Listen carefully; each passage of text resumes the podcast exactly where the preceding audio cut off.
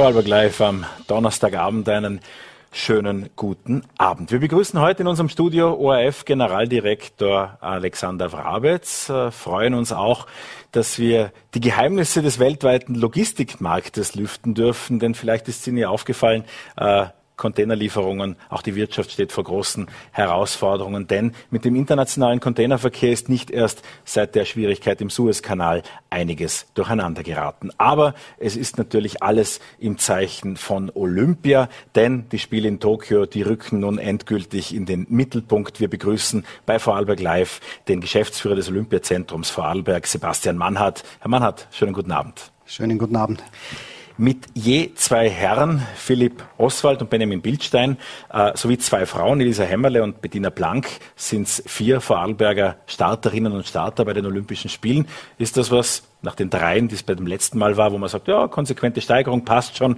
oder hätte es auch ein bisschen mehr sein dürfen? Ähm, sagen wir mal so, äh, wir zählen auch noch den David Hussel, den Bootspartner von Benjamin Bildstein, äh, ein bisschen mit dazu, weil wir dort auch äh, mit unterstützt haben. Und was sehr oft vergessen wird, ist, dass auch ein Vorarlberger Trainer äh, mit in Tokio ist, mit Wolfram Weibel als äh, Schützen-Nationaltrainer. Äh, zur Anzahl, äh, natürlich wäre, wären mehr Vorarlbergerinnen und Vorarlberger in Tokio schön gewesen. Ähm, es zeigt sich aber halt auch, äh, wie so häufig, äh, die Leute, wo man vier Jahre davor meint, äh, da könnte es sich ausgehen, das dünnt sich dann Schritt für Schritt weiter aus. Also es waren ein paar Verletzungsgeschichten mit dabei von hoffnungsvollen Kandidaten. Äh, es waren auch äh, Covid-bedingt äh, die eine oder andere Problematik mit dabei. Also vor einem Jahr hätte ich gedacht, es sind ein paar mehr. Insgesamt sozusagen als Fazit stellt man einfach fest von Olympiade zu Olympiade, es wird immer schwieriger, sich zu qualifizieren. Äh, wenn man jetzt so über die letzten 30, 40 Jahre zurückschaut, ist die Zahl der Vorarlberger so in etwa immer konstant, äh, irgendwo zwischen zwei, drei bis vielleicht fünf. Äh, aber es war definitiv ein Stück einfacher vor ein paar Jahren, sich zu qualifizieren, als es jetzt ist. Sie haben die Covid-Pandemie angesprochen. Als Sportlerin, als Sportler im Hochleistungssport trainiert man auf einem bestimmten Zeitpunkt die Möglichkeit, da die bestmögliche Leistung abrufen zu können. Die Verschiebung der Spiele äh, bringt ja so ein Konzept dann ganz ordentlich durcheinander. Wie ist den Vorarlberger Athleten gegangen? Genau, also für manche war es ein, ein Vorteil, muss man nachgerade sagen, weil es einfach die Möglichkeit gab, äh, Baustellen äh, richtig zu bearbeiten, äh, einen schönen Aufbau zu machen. Bei anderen war es vielleicht nicht so positiv, wenn man jetzt Benjamin Billstein und David Hussler anschaut. Die wären vor einem Jahr in sensationeller Form gewesen äh, mit Top-Platzierungen bei der WM und allem. Äh, und da hat der Aufbau richtig gut geklappt in die Richtung. Und dann hat es halt geheißen, okay, alles stopp, alles wieder auf Start äh, und diesen Aufbau wieder neu machen. Aber sie haben es zum Glück hinbekommen, dass sie wieder richtig gut in Schuss sind. Machen wir doch einen Medaillencheck. Das geht wahrscheinlich noch nicht in der ganzen Pracht, aber über die Vorarlberger Starterinnen und Starter. 75 Athleten sind es aus Österreich, die nach Tokio entsandt werden und die Vorarlberger, wir haben sie schon äh, angeschnitten, die 49er Segler Benjamin Bildstein, David Hussel, die werden auch von den äh, Wettbüros beziehungsweise den Vorhersageportalen, äh, die nach Leistungen gehen, ja eigentlich in den Medaillenrängen geführt. Was trauen Sie den beiden zu? Also ich glaube, Sie können äh, sich nicht dagegen weigern, dass man sie zumindest im erweiterten Favoritenkreis äh, aufzählt, äh, mit WM-Medaillen, mit Spitzenplatzierungen im Weltcup. Äh, weiß man grundsätzlich, dass sie absolutes Niveau haben, äh, dass da unter Umständen etwas passieren könnte. Äh, wir haben insbesondere in den letzten Wochen vor der Abreise nach Tokio und jetzt auch aus der Distanz äh, noch einige will ich sagen, Baustellen, aber einige Optimierungen noch hergebracht, gerade was eine Hitzeanpassung, was eine äh, Luftfeuchtigkeitsanpassung angeht äh, und wissen jetzt, dass sie drüben gut angekommen sind, dass es ihnen drüben gut geht, dass sie sich wohlfühlen, äh, dass sie fit sind. Und da könnte ich mir schon vorstellen, äh, dass sie definitiv eine richtige gute Leistung abrufen können. Bleiben wir vielleicht ganz kurz bei dem Distanzthema. Jetzt ist Tokio ja einige Stunden Zeitverschiebung entfernt, aber auch im Prinzip äh, eine halbe Weltkugel weiter. Welche Tipps, welche Möglichkeiten haben Sie vom Stützpunkt äh, Dornbirn aus, in der Ferne noch Dinge zu beeinflussen? Gibt es da bestimmte Apps, die ganz wichtig sind, die Daten übermitteln? Wie muss man sich das vorstellen? Äh, Im Grunde genommen äh, geht sehr, sehr viel über WhatsApp. Äh, mit Nachrichten, mit Sprachnachrichten hin und her, äh, wo es im Endeffekt darum geht, irgendwo Feedback zurückzubekommen, wie manche Interventionen funktioniert haben äh, wo Probleme geschildert werden, wo dann wieder Tipps in die andere Richtung gehen. Im Grunde genommen hängt sehr, sehr viel dann an Messengern äh, insgesamt. Was es nicht gibt, äh, weil es jetzt einfach keinen Sinn mehr macht in diesem Stadium kurz vor den Spielen, dass man irgendwie Trainingseinheiten anleitet äh, von herüben oder ähnliche Dinge. Also es geht vielmehr um Ernährungstipps, um Trinktipps, um Kühlungstipps und solche Sachen, wo man verschiedene Strategien ausprobiert und dann mit ihrem Feedback die vielleicht wieder anpasst. Und wer sich den 49er Seglern nähern will, spannend wird es dort schon nächste Woche am Dienstag äh, beginnt äh, das Wettfahren, das Medal Race dann im August, am 2. August. Genau, da müssen Sie über eine ganze Woche über richtig konstant abliefern. Sind, glaube ich, pro Tag zwei bis drei Wettfahrten äh, geplant. Und grundsätzlich aus der ganzen großen Flotte wird dann zuerst eingeschränkt auf eine so, sogenannte Goldflotte äh, und am Schluss bleiben die letzten zehn übrig. Und im Medal Race, wo es dann wirklich um alles geht, da gibt es dann auch doppelte Punkte äh, und dort sind dann nur mehr die letzten zehn oder die Top Ten äh, quasi mit dabei. Und äh, dort es geht eigentlich die ganze Woche darum, mit möglichst wenig Punkten, weil ein hohes Ergebnis heißt viele Punkte, ein Wettfahrtsieg heißt nur einen Punkt, der erste bekommt nur einen, der dritte drei und so wird es durchgerechnet, um mit möglichst wenig Punkten sozusagen am Schluss am letzten Tag ins Medal Race zu kommen. Ein bisschen warten müssen wir auf Bettina Blank, die äh, Karateka wird am 5. August äh, ihren großen Auftritt auf der Weltbühne haben. Was trauen Sie ihr zu? Äh, Bettina ist in einer richtig komfortablen Situation, würde ich sagen, äh, weil sie in den letzten Monaten in der Weltrangliste ein bisschen am Boden verloren hat. Äh, da war mit drin auch wieder eine Covid-Infektion, die den Aufbau im Februar etwas gestört hat. Und der Modus in Tokio sorgt dafür, dass diese Weltranglistenplatzierung gar nicht ausschlaggebend ist.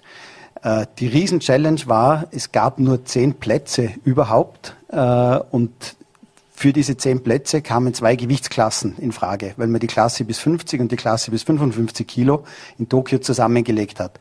Das heißt, es haben sich so vor drei Jahren äh, in etwa 350 bis 400 Damen auf den Weg gemacht und haben um diese zehn Plätze äh, gerauft sozusagen. Und dass sie sich da durchgesetzt hat und am Schluss einen Platz bekommen hat, ist schon eine Riesenleistung. Und jetzt in Tokio am 5. August sind es zwei Pools A5 Kämpferinnen, wo jede gegen jede kämpft und am Schluss die ersten zwei äh, über Kreuz im Halbfinale sozusagen sind. Und durch das, dass jede gegen jede kämpft, ist die Weltranglistenplatzierung eigentlich völlig irrelevant. Also riesig gefährliche Außenseiterin. Das ist immer eine gute Startposition. Kunstturnerin Elisa Hämmerle aus Lustenau, da sieht ja auch die geschichtliche Entwicklung ein bisschen anders aus. Olympia als großer Traum. Zum dritten Mal jetzt der Anlauf, zum ersten Mal erfolgreich. Da nützen auch die ganzen 21 Staatsmeistertitel im Gepäck offenbar nichts. Äh, wie würden Sie die Elisa Hämmerle nun einschätzen? Äh, die Elisa hat wirklich einen sehr, sehr langen Weg hinter sich, äh, wo der erste Versuch in Richtung London 2012, da war sie 15, da war es also wäre es eine riesige Überraschung gewesen, wenn sie sich qualifiziert hätte. 2016 in Rio äh, war sie eigentlich ganz klar äh, auf der sicheren Seite, dass sie sich qualifizieren kann, eindeutig die beste österreichische Turnerin. Und hat sich dann aber leider beim Qualifikationsevent in Rio die Achillessehne gerissen äh, und hat aus dieser Verletzung heraus äh, nach einer kurzen Pause wirklich einen kompletten Neuaufbau in Angriff genommen, hat äh, ihren Trainingsort nach äh, Holland verlagert, äh, hat Studium abgeschlossen in der Zwischenzeit äh, und hat dann bei der WM in Stuttgart 2019 äh, sich dieses Olympiaticket geholt. Und ich glaube, dass sie jetzt so als ihr persönliches Ziel so leise immer die Hoffnung auf, auf eine Teilnahme am Mehrkampffinale, das wären die Top 24 Damen, so bisschen so von sich gibt. Äh, das wäre eine richtige schöne Leistung. Und wird schon am Sonntag mit der Qualifikation losgehen. Genau, und dort kommt ein Problem für uns Mitteleuropäer äh, zutage.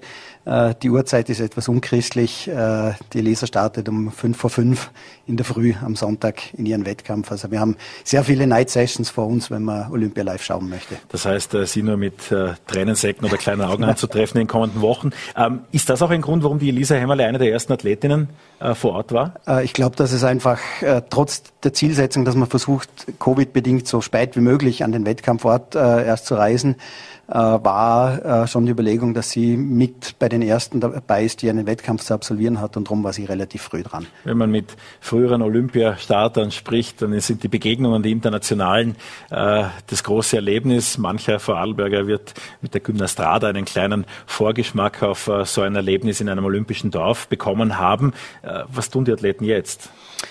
Klar, also das äh, Covid hat dafür gesorgt, äh, dass das Flair der Olympischen Spiele dieses Mal definitiv anders sein wird. Es wäre eigentlich das Schöne, die Wettkämpfe der Besten der Welt zu verbinden mit einem Riesenfest, wo sich die unterschiedlichsten Nationen treffen, wo viel kulturelle Komponenten dabei sind, wo viel Völkerverständigung äh, schlussendlich dann passiert.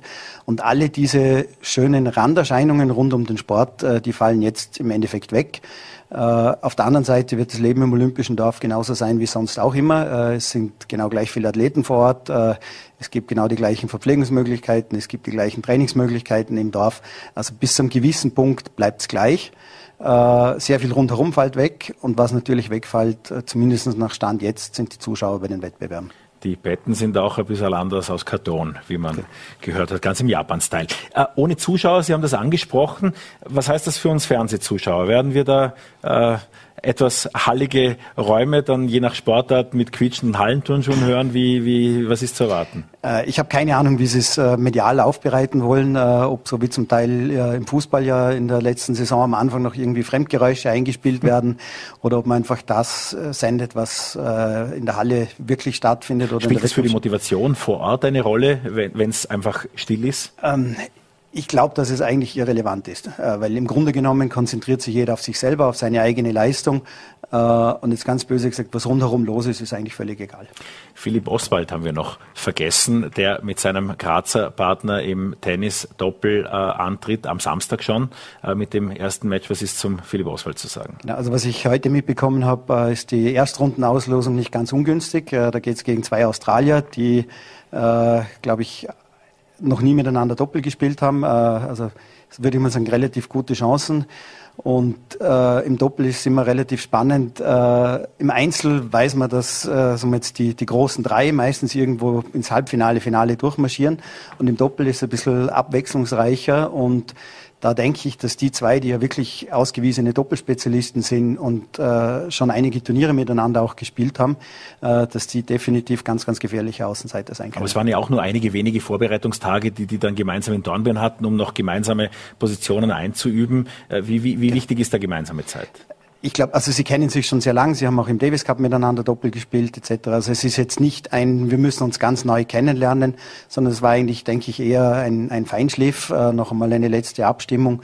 Äh, und ich glaube, dass sie sich gut genug kennen, um gut äh, in, in Tokio auftreten zu können. Was waren in der Vorbereitung und in der Präparation der Athleten äh, die Schwierigkeit äh, aus, aus Ihrer Sicht heraus bei diesen Olympischen Spielen? Ähm, es ist ganz klar, dass das Klima, das Wetter in Japan äh, zu dieser Jahreszeit eine ziemliche Herausforderung ist. Es gibt einerseits relativ hohe Temperaturen, die sich äh, im Moment irgendwo bei gut 30 Grad äh, abspielen, eher 35, bisschen im Steigen, eine extrem hohe Luftfeuchtigkeit äh, und irgendwann während der Spiele wird vermutlich äh, die Taifunsaison anfangen. Und jetzt war es sozusagen das, die Herausforderung aus dem kühlen Vorarlberger noch nicht Sommer äh, irgendwo Vorbereitungen herzubringen für die Leute, die äh, Outdoor-Wettkämpfe haben. Also dass man dort Anpassungsdinge in Richtung eben Hitze und, und Luftfeuchtigkeit, dass man dort ein bisschen darauf vorbereiten konnte.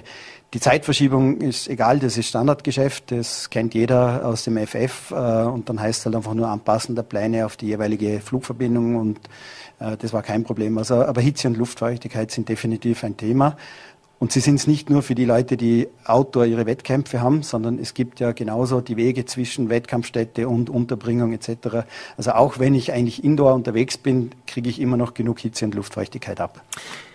Die Wetterbedingungen markieren ja auch bei uns in Vorarlberg jedenfalls die zwei unterschiedlichen großen äh, Disziplinen oder Jahreszeiten, der Sommersport, der Wintersport. Die Fortschritte im Wintersport, auch vom Olympiazentrum, sind ja deutlich sichtbar. Äh, was ist zum, zur Entwicklung des Sommersports äh, zu sagen? Äh, ich finde, dass es, äh, sich sehr viele Sportarten sehr, sehr gut entwickelt haben, äh, dass sich auch Sportarten gut entwickelt haben, die man jetzt bei Olympia noch nicht sieht mit Vorarlberger Teilnehmern. Wenn ich mir zum Beispiel gerade die Kletterer anschaue, was dort in den letzten Jahren passiert ist. Es sind sehr viele Sommersportarten, die sich gut entwickelt haben. Äh, es stehen definitiv junge Leute, gute junge Leute in den Startlöchern, von denen man sicher noch viel hören wird.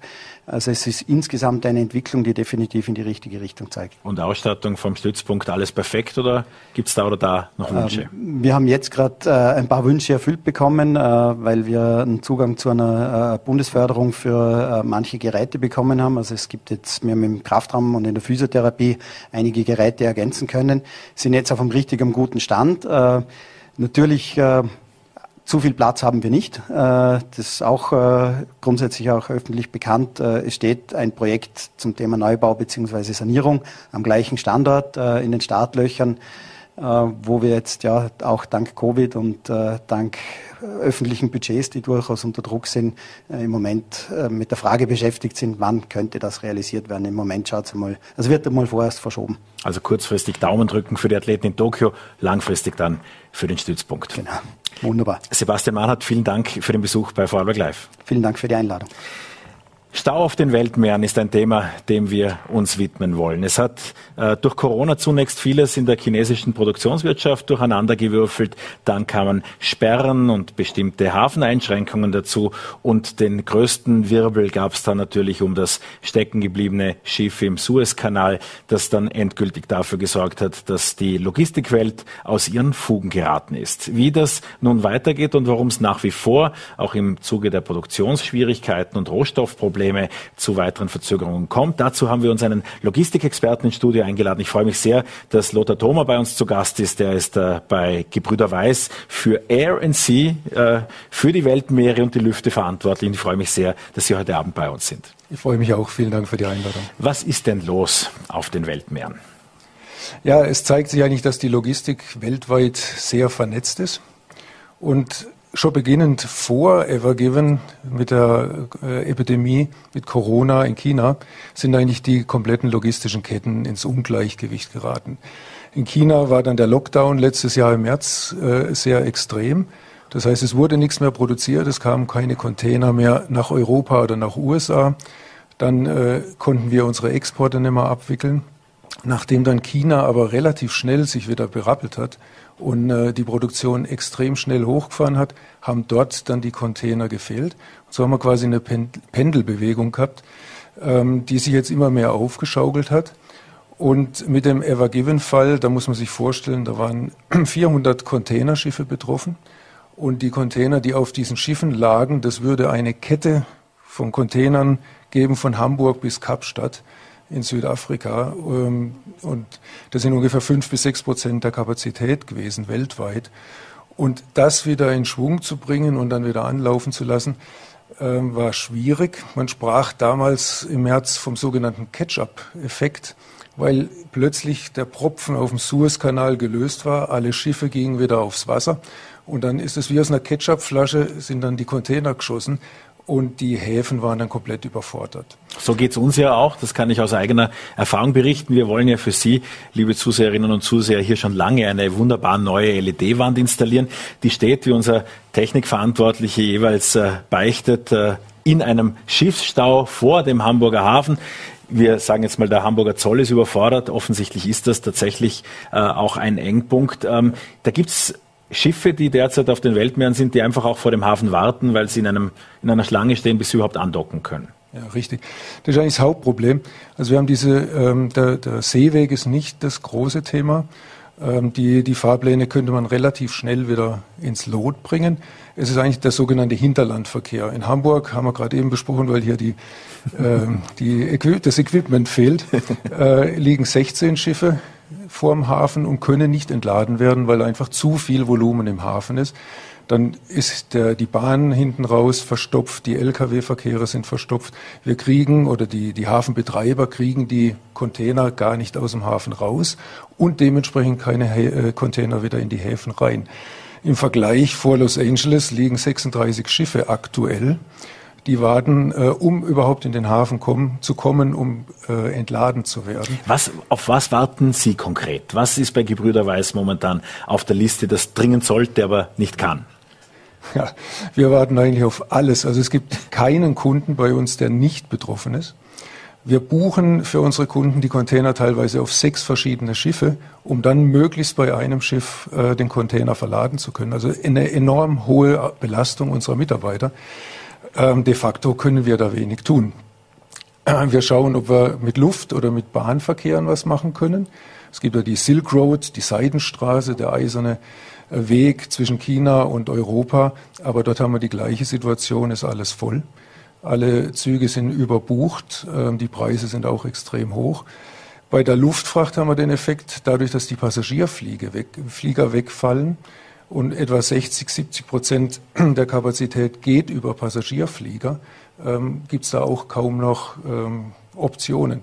Es ist alles auf dem Wasser, was schwimmt. Es ist alles in der Luft, was fliegt. Es ist alles auf der Schiene, was Räder hat.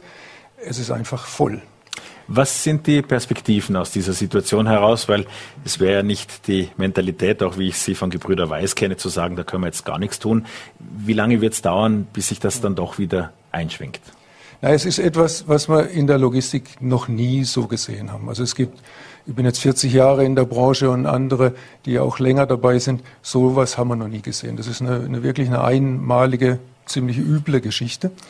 Ähm, wir haben eine Hoffnung, es gibt das sogenannte Chinese New Year, der Lunar New Year, äh, das ist im Februar. Ähm, da ist in China im Prinzip alles zwei Wochen zu.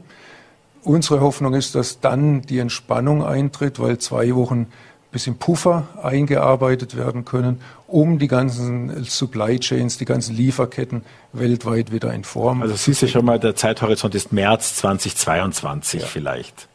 Das ist äh, Best Case. Ist auch ein gewisses, eine gewisse Portion Hoffnung. Ja. In der Luftfracht wird es wahrscheinlich sogar länger dauern, weil äh, jetzt aktuell gestern die Lufthansa veröffentlicht hat, dass sie erst 2025 wieder glauben, auf das Niveau von vor Corona zu kommen.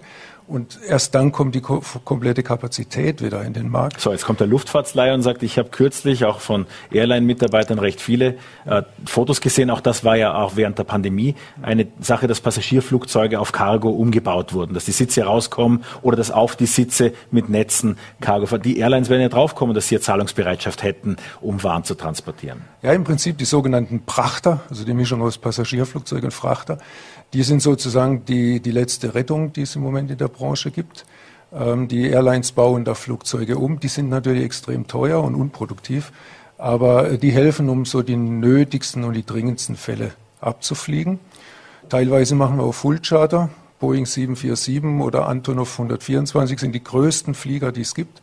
Äh, mit denen fliegen wir auch hier rüber nach Linz oder nach Europa, um zu holen, was äh, überhaupt geht. Das klingt nach großem Abenteuer. Ähm, die äh, Lage kann sich also auch langfristig oder längerfristig noch nicht normalisieren. Was sind denn Branchen, die besonders betroffen sind? Oder geht das quer einfach äh, durch den Gemüsegarten? Es geht quer durch den Gemüsegarten.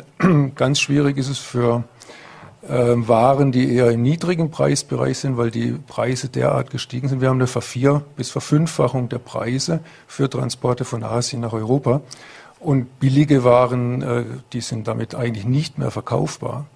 Und ansonsten Automobilindustrie, Handel, you name it, alle Branchen sind betroffen im Moment. Wie verständnisvoll reagieren die Kunden oder mussten Sie Ihr Callcenter auch vervierfachen? Naja, wir haben schon sehr viele Anfragen und, und äh, Diskussionen, aber ein bisschen ist es auch für uns hilfreich, dass Logistik und Supply Chain und Lieferkettenmanagement so ein bisschen in das Bewusstsein kommt, weil es hat davor alles reibungslos funktioniert. Man konnte über äh, Internet Waren in China bestellen und konnte davon ausgehen, dass die relativ pünktlich und schnell da waren. Ähm, jetzt wird eigentlich klar, wie komplex die Logistik heutzutage ist und wie vernetzt global alles äh, funktioniert. Insofern, wir haben großes Verständnis auf Kundenseite. Die, die Kunden haben sehr viel gelernt, wie auch wir in den letzten Monaten.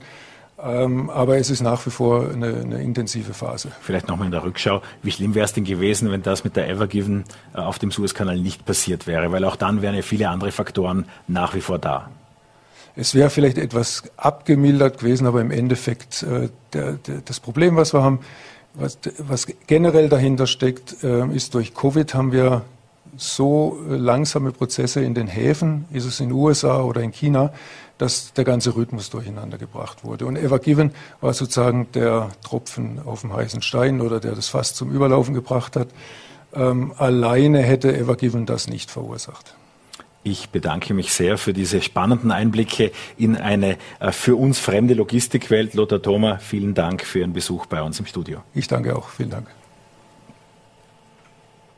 und im ORF, dem größten Medienhaus Österreichs, gibt es derzeit täglich neue politische Wasserstandsmeldungen, einiges Gezerre hinter den Kulissen. Heute ist auch wieder so ein Tag, denn ein weiterer Kandidat für die bevorstehende Generaldirektorenwahl hat seine Bewerbung bekannt gegeben. Wählen tun den Generaldirektor die Stiftungsräte des ORF. Die allermeisten sind aber politisch klar Parteien zuordnenbar und dementsprechend sind die Diskussionen derzeit hinter den Kulissen. Äh, der amtierende Generaldirektor des ORF, Dr. Alexander Wrabetz, ist nun unser Studiogast bei Vorarlberg Live. Einen schönen guten Tag. Guten Tag. Sie befinden sich seit Monaten in einer Art Wahlkampf. Wieso ist das überhaupt notwendig? Also Wahlkampf, wie man sieht, ich glaube, es ist normal in einem Unternehmen, dass man als äh, Generaldirektor, wenn die Periode sozusagen endet, rechtzeitig bekannt gibt, dass man bereit ist, den Vertrag zu verlängern. So wäre es in einem normalen Unternehmen ein Jahr vor äh, auslaufender Periode. Bei uns ist es halt sechs Monate und dass das bei uns dann alles noch einmal eine, eine Diskussion wird und dass man auch äh, irgendwo vor der Öffentlichkeit äh, sagt, was man vorhat, äh, was, äh, wofür man steht, äh, ist, glaube ich, auch ein Gebot der Transparenz. Es gibt ja auch diese schöne Überlieferung von früheren Generaldirektoren, dass man vor einer Wahl eben alles versprechen soll. Und die Frage ist dann, was man hinterher hält. Wie halten Sie es? Ja, ich glaube, inhaltlich zu versprechen, wofür man steht, zum Beispiel jetzt als ORF für eine starke Regionalisierung, für eine starke Rolle der äh, Landesstudios, für äh, finanzielle Stabilität, für Ausbau von österreichischen Programmen, das kann man versprechen und das sollte man auch äh, halten.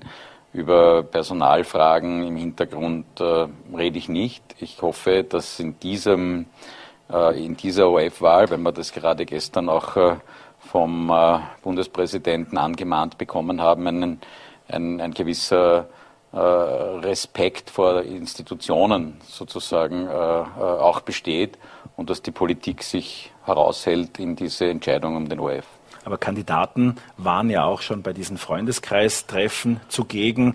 Ähm, dass äh, der ORF politisch unabhängig wäre, kann man ja nicht wirklich behaupten. Und auch die, die den ORF politisch unabhängig haben wollen, wollen erstmal ihre Personalwünsche durchsetzen und dann über politische Unabhängigkeit reden. Also es ist ja doch eine sehr enge Verzahnung, vor allem äh, was das Management betrifft, mit der Politik da. Nein, äh, sicher ist das äh, ein, immer ein Thema beim ORF. Das ergibt sich aus der quasi Eigentümerstruktur und aus, den, aus der Entsendung durch die Organe. Ich glaube aber, dass wir in den vergangenen Jahren eigentlich ganz gute Schritte weitergekommen sind dass zwar irgendwo eine politische Nähe von vielen Stiftungsräten waren, aber dass die sich nicht Befehlen von Parteizentralen unterworfen haben. Und das ist eigentlich äh, etwas, wo ich auch jetzt davon ausgehe und daher auch äh, äh ganz normal bei den Stiftungsräten werbe für Zustimmung, dass es diesmal ohne irgendwelche Anweisungen von wo auch immer abgehen wird. Sie haben ja in verschiedenen politischen Klimas äh, diese ja. Wahl schon für sich entscheiden können. Heute ist auch wieder ein Tag, an dem eben ORF-AT-Geschäftsführer Roland Weißmann seine Bewerbung offiziell gemacht hat. Er scheint Rückhalt aus dem Bundeskanzleramt äh, zu genießen. Was kann Weißmann gut? Was können Sie besser? Also ich glaube, es ist eine gute äh, Tradition, hier jetzt nicht über andere äh, Bewerber zu sprechen. Äh, und äh, er ist ein, ein guter Mitarbeiter äh, bis jetzt gewesen, Roland Weißmann, der einen Teilbereich also gut auch gemacht hat. aber ich habe halt 15 Jahre die ähm, Erfahrung, wie man ein Unternehmen durch ziemlich schwierige Zeiten mitunter auch führt. Sie sagten bei vorangegangenen Besuchen in Vorarlberg ja auch an dieser Stelle, beziehungsweise Herr Stockwerk höre mit einem VN-Gespräch, ja. die Zukunft des öffentlich-rechtlichen ORF kann nicht bei Sportrechten liegen, weil die exorbitant teuer werden äh, und kann nicht zentral äh, bei Filmrechten beispielsweise liegen. Gleichzeitig ist eine ihrer hauptdigitalen Strategien nun der ORF-Player und da ist der große Gegner Netflix. Wie geht sich das aus? Naja, also Netflix äh, hat verändert, die Art und Weise, wie amerikanische und internationale Filme und Serien konsumiert werden.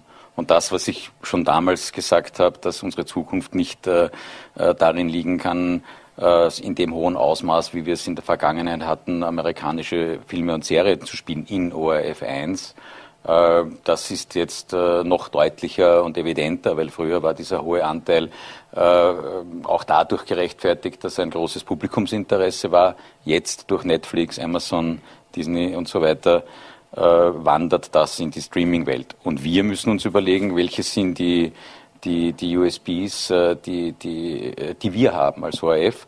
Und das ist Information, das ist wie ich meine und wofür ich auch ganz besonders stark stehe, Kultur, ja, weil das ist etwas, worum sich die amerikanischen Plattformen nicht oder noch nicht äh, kümmern. Das ist äh, österreichische Filme und Serien und die, die, die österreichische Show, Starmania Dancing Stars, die es halt nur bei uns dann gibt.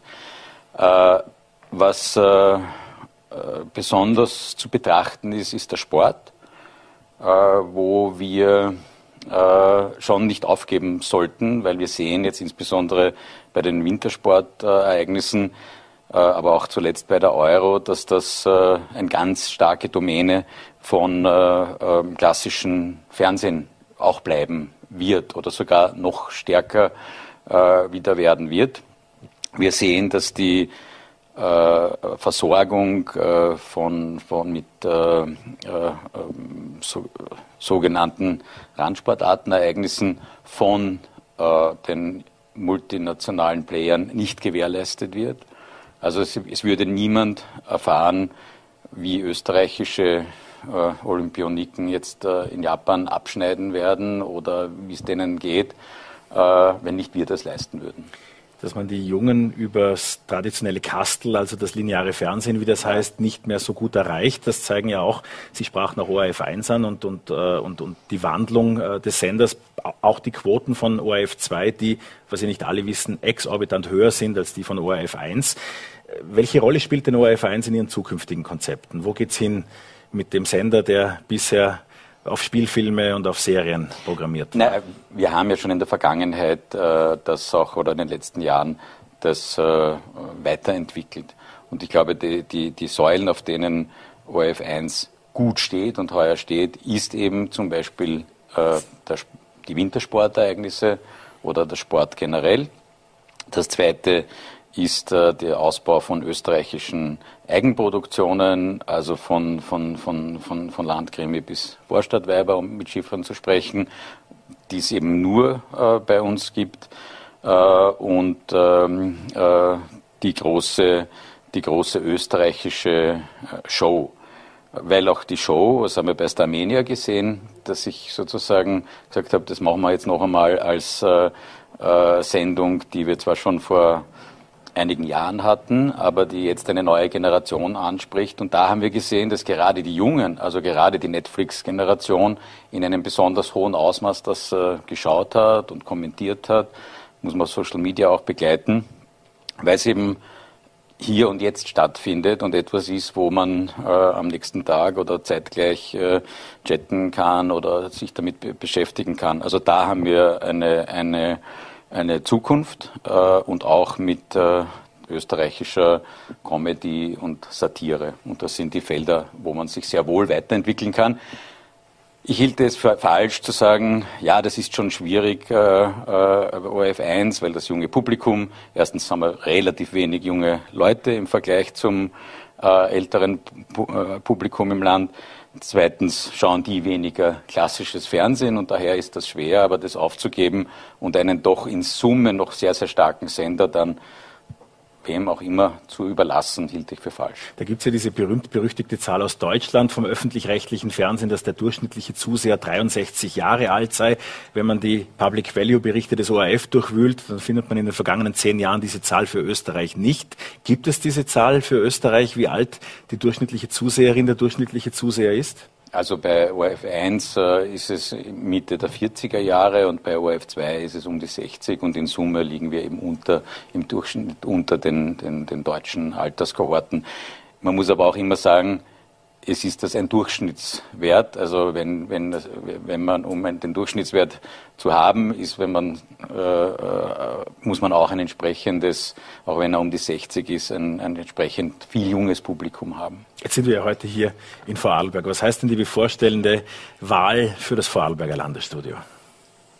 Naja, ich glaube, ich nehme an, ja, ich weiß ja nicht, was die anderen und die, die noch kommen, dann alles äh, auch sagen werden dazu, aber ich nehme an, dass jeder sich zu einem starken regionalisierten ORF äh, bekennen wird. Äh, und insofern wird der Unterschied hier nicht in den Ansagen äh, liegen, sondern dass wir, äh, sondern da wird das, was ich jetzt die ganzen letzten Jahre gesagt, aber auch gemacht habe, Ausbau, Regionalisierung, äh, ja, sich in den, in den anderen Programmen auch wiederfinden. Daher glaube ich äh, nicht so viel. Wo es einen Unterschied machen kann, ist äh, Regionalität, Regionalisierung, Landesstudios kosten Geld. Ausbau von regionalisierten Programmen kostet Geld. Und auch wenn man es verspricht, man muss am Schluss das Unternehmen so führen können, dass man es auch leisten kann, was man versprochen hat. Und dann sind immer Landesstudios, wenn was nicht ökonomisch gut läuft, auch äh, rasch die Leidtragenden, weil sie halt immer mal neun äh, zu Kosteneinsparungen äh, beitragen müssen.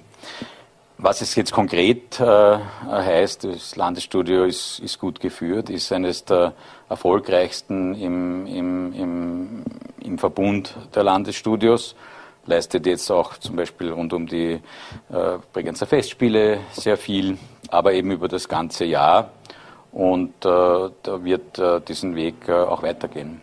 Der niedrige Frauenanteil, mhm. der ist ja äh, auf Ihrer To-Do-Liste, was die Landesstudios betrifft, schon auch äh, ein Thema, äh, das Sie verbessern wollen. Ja, das ist natürlich eine Situation, wenn ich sage, wir haben neun Landesdirektoren und neun Landeschefredakteure, wobei bei den Chefredakteuren das wirklich neun Männer sind und bei den Landesdirektoren zwei Landesdirektorinnen sind, das heißt aus dem Führungskreis der äh, Landesstudios äh, ja, zwei von 18, das ist, passt nicht mehr in die Zeit und das sollte daher gesteigert werden. Bei den Chefredakteuren, das sagten Sie gerade, sind es nur Männer. Ähm, auch in Vorarlberg soll es politische Wünsche in dieser Hinsicht geben. Können Sie dazu schon was sagen? Nein, also politische Wünsche äh, aus Vorarlberg haben Sie keine, Frauen. Nein, haben Sie keine vernommen. Ähm, was soll denn dem ORF in fünf Jahren gelungen sein, dass Sie sagen würden, das waren gute fünf Jahre? Ich glaube, es sind, äh, und deswegen habe ich mich auch beworben, jetzt äh, noch eine Periode zu machen, ist, dass wir unser Standortprojekt, also das Königelberg Neu, den Campus, den multimedialen Newsroom, der nächstes Jahr fertig wird, auch gut bespielen äh, und mit tollen Informations- Produkten äh, dann nachweisen, dass das auch eine sinnvolle Investition in die Zukunft war. Das zweite möchte ich unser Projekt ORF Player, sprich also eine, eine Ausbau unserer digitalen Videoaktivitäten unabhängig vom klassischen äh, Fernsehen äh, steigern können. Das dritte ist, dass wir uns auf die Postpandemie äh, Zeit, äh, die schon große Veränderungen noch bringen wird, gut äh, einstellen können, auch äh, äh, ökonomisch und dass der OF dann halt zukunftssicher für die Jahre, die danach kommen, dasteht. Es gibt eine Sache, die kann selbst der mächtigste Medienmanager des Landes, der mhm. ORF-General, nicht ändern. Das ist das ORF-Gesetz. Ja. Ähm, ist der Stiftungsrat mit seinen Freundeskreisen die ideale äh, Besetzung, die ideale Konstruktion, um öffentlich-rechtliches Fernsehen in Österreich zu managen? Also ich muss sagen, wir haben im, im, im Stiftungsrat sehr tolle und ich kenne auch äh, private Aufsichtsräte in privaten Unternehmen. Das sind schon sehr qualifizierte Leute, die hier einen guten Aufsichtsrat bilden. Spannend wird es alle paar Jahre dann, wenn die, wenn die äh, äh, wenn Wahlen anstehen und wo dann das politische äh, von außen sozusagen ins Unternehmen gerne hereingetragen wird. Und das wird man jetzt sehen. Bis jetzt hatte diese Logik des, des ORF-Gesetzes ähm, immer dafür gesorgt, ja, es gibt politische ähm, sozusagen Freundeskreise, aber es hat keiner alleine die Mehrheit. Ja? Und das ist eigentlich jetzt eine neue Situation, wo man nur hoffen kann, dass die Politik ihren Stiftungsräten die sie entsandt hat, äh, die Möglichkeit gibt, nach bestem Wissen und äh, Gewissen sich zu entscheiden. Weil wenn das jetzt sozusagen durchgezogen wird, ja, mit allem, was damit verbunden ist und nachher dann wahrscheinlich noch aufgearbeitet wird in, der, in zukünftigen äh, äh, Untersuchungen, äh, dann wäre das äh, ein Ausweis dafür, dass das eben so nicht richtig zusammengesetzt wird, weil durch die Entsendung eine Diversität nicht in ausreichendem Maß gegeben wird. Aber ich vertraue darauf, dass die Politik sich selbst bescheiden wird und den Stiftungsräten das überlassen wird. Wenn Sie von Hoffnung sprechen, dann ist es nicht mehr weit zu wünschen. Was wäre denn Ihr Wunsch für einen unpolitischeren ORF? Na, ich glaube, dass schon, du wirst bei einem Entsendungsmechanismus, der von der öffentlichen Hand in irgendeiner Form gegeben ist, wird es nie hundertprozentig in einem, in einem politikfreien Raum sein. Ja? Daher kommt es mir eher darauf an, sicherzustellen, dass die Entsendungsmechanismen auf eine größere Diversität bei den Entsendenden äh, abzielt. Dann äh, ist die, der politische Eingriff äh, geringer. ich, halt, ich bin kein großer Freund der, der, der äh, Verkleinerung des Stiftungsrates. Der Stiftungsrat arbeitet effizient, äh, trotz seiner Größe. Und es, sind, und es sind dann eben doch äh, unterschiedliche Gesichtspunkte berücksichtigt. Also ich sage immer, der Stiftungsrat ist nicht das größte Problem des äh, ORF. In der Prioritätenliste geht es vielmehr um die Erweiterung unserer inhaltlichen Möglichkeiten. Ist das das größte Problem des ORF? Ja, sicher. Also wenn wir nicht äh, sozusagen aus dem Korsett des klassischen linearen Fernsehens auch ausbrechen dürfen und Neues entwickeln für äh, Produkte, die halt für, für, die Generation, die, die jetzt äh, ja nicht mehr nur die ganz Jungen sind, äh, gestaltet sind, dann hat der ORF ein Ablaufdatum. Und äh, das will ich nicht und daher äh, äh, hoffe ich, dass das gelingt. Im Einvernehmen habe ich immer auch gesagt, mit der mit den anderen äh, Teilnehmern in der, in der Medienbranche in einer gemeinsamen Kraftanstrengung Rahmenbedingungen zu schaffen für den ORF, wo wir das dürfen, ohne dass sich die anderen Zeitungen und, und deren Online-Portale überfahren vorkommen. Ein Ablaufdatum hat auch diese Sendung. Das ist jetzt für die heutige Ausgabe gekommen. Der Generaldirektor des ORF war das Dr. Alexander Wrawitz. Vielen Dank für den Besuch im Studio. Danke. Und äh, wir sind morgen wieder für Sie da um 17 Uhr bei Vorarlberg Live auf Voller.t, VNRT und Ländle TV.